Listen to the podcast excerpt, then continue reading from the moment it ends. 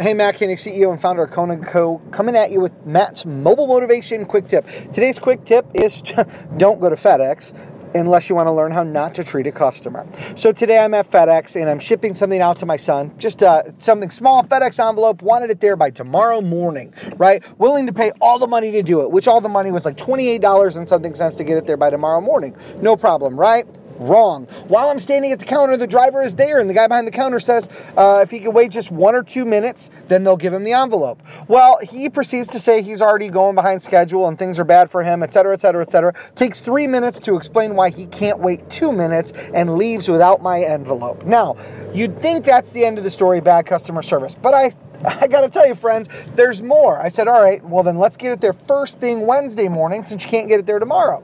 No problem. So I fill out all the stuff to ship it out, and just as I hand it to him, he goes, well, sometimes things like this happen, and it is in your situation happening that while you were standing here filling it out, the rates changed, and now, even though we couldn't get it there for tomorrow for the $28, Wednesday morning to get it there, it's going to cost you $32. So, just to clarify, I asked him, so if I'm hearing you right, tomorrow if your driver would have taken it, it would have cost me $28. But he didn't take it. And now it's not going to get there until Wednesday, and you're going to charge me more.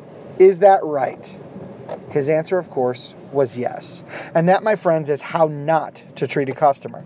My business has an account with FedEx.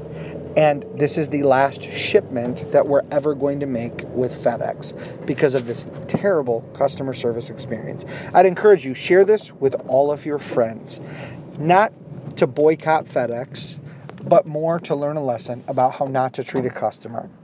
FedEx was making 30 bucks on a simple overnight shipment of a piece of paper.